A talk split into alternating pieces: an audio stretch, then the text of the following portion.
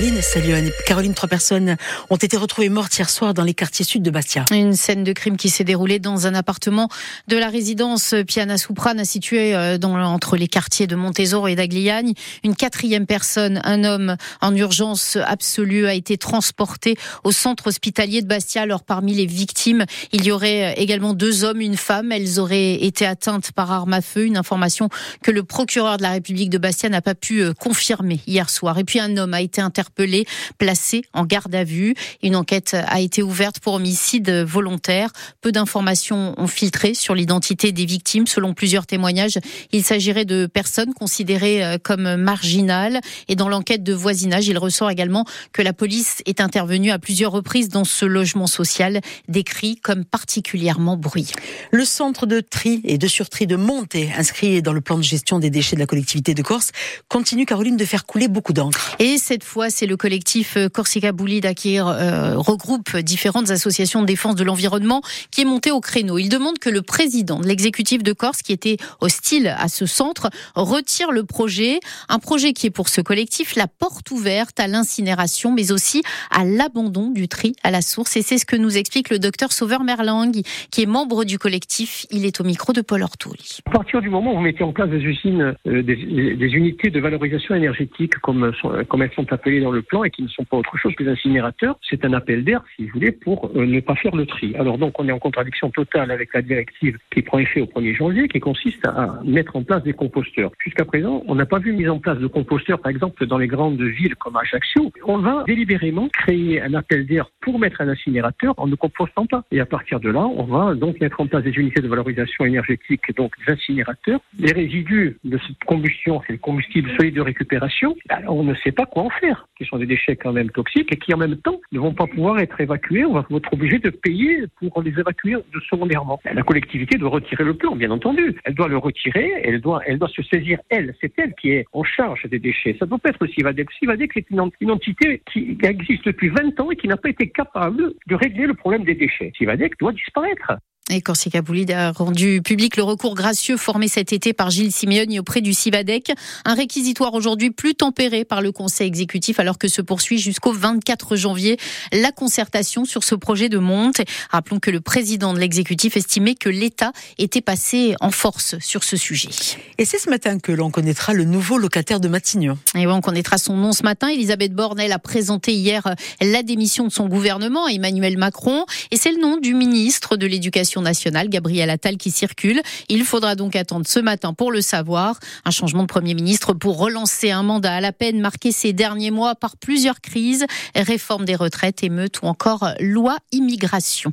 Et puis de ce remaniement, pardon, nous en parlerons également ce midi dans Binti Minoudi. Michel Castellani, député de la première circonscription de la Haute-Corse, sera le premier invité de l'année. Est-ce que ces changements nationaux vont avoir des répercussions sur le processus de discussion en cours entre la Corse et Paris pour un statut d'autonomie. Eh bien, la position de Michel Castellani, ce sera dans Bintimino, dit tout à l'heure, entre 12h30 et 13h sur RCFM. Caroline, à 8h04, on part euh, du côté de Bastia sur le vieux port qui poursuit sa mue. Les grands travaux de requalification du quartier sont effectivement entrés euh, dans leur seconde phase. C'est une phase délicate, celle du désamiantage, opération qui nécessite une protection particulière, une sécurisation du site. Des palissades, des bâches sont en train d'être installées devant les terrasses des bars, des restaurants du quartier, des établissements qui, pour la grande majorité, ont donc décidé de baisser leurs rideaux en raison de toutes les contraintes et du manque de fréquentation. Certains d'entre eux ont même demandé à l'État de leur accorder une période de chômage partiel. Et la mairie de Bastia, de son côté, a constitué une commission d'indemnisation pour les commerçants. Un reportage signé Maxime Beckmer.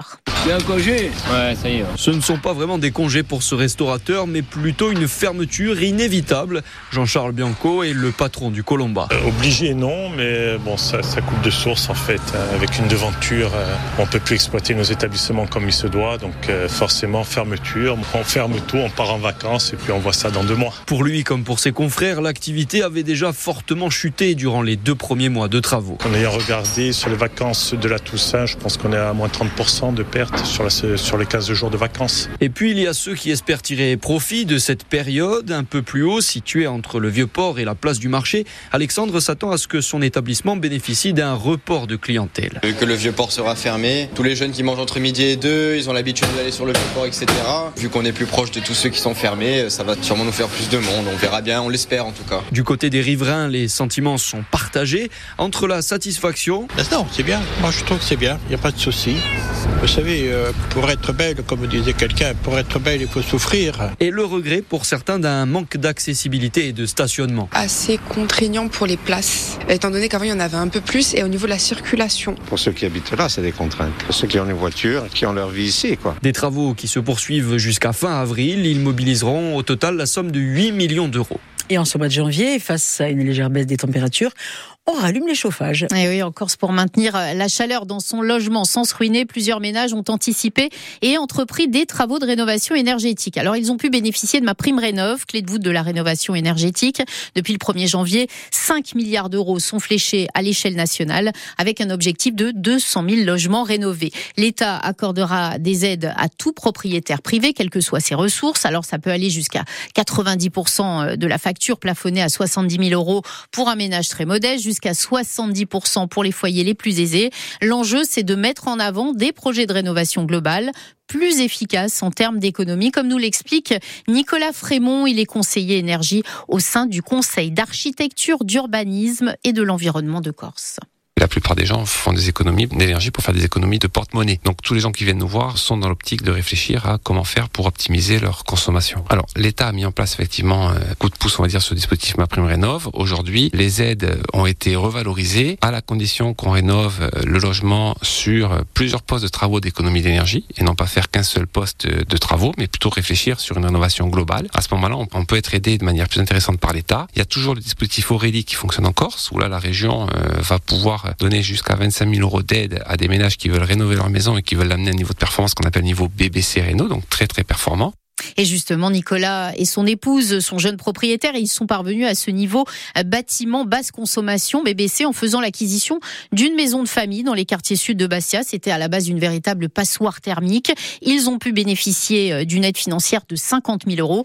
Un coup de pouce déterminant pour Nicolas et sa famille. On l'écoute. Les travaux ont duré neuf mois. Ça a commencé en septembre et on a aménagé en mai. Et après, le dossier de subvention, en tout, on va dire du début du dépôt du dossier au paiement du solde des deux subventions, ça a mis 12 mois. 12 mois, dont neuf mois de travaux. Quoi. Avec le système Aurélie, en fait, ils font un diagnostic à la fin pour voir les résultats des, travaux. Et ils ont diagnostiqué, on va dire, l'équivalent cumulé sur les 192 mètres carrés. On a quasiment euh, plus aucune perte. Quoi. Hein. Il faisait vraiment froid dans la maison. Hein. C'était à l'époque, euh, voilà, ils chauffaient à la cheminée, au gaz, à l'électricité. Donc là, maintenant, on n'est passé plus qu'avec la clim. On allume quasiment pas. Franchement, c'est bien. Et voilà, un reportage signé Roland Frias. C'est une actualité à retrouver quand vous voulez sur nos réseaux sociaux, sur Bleu RCFM.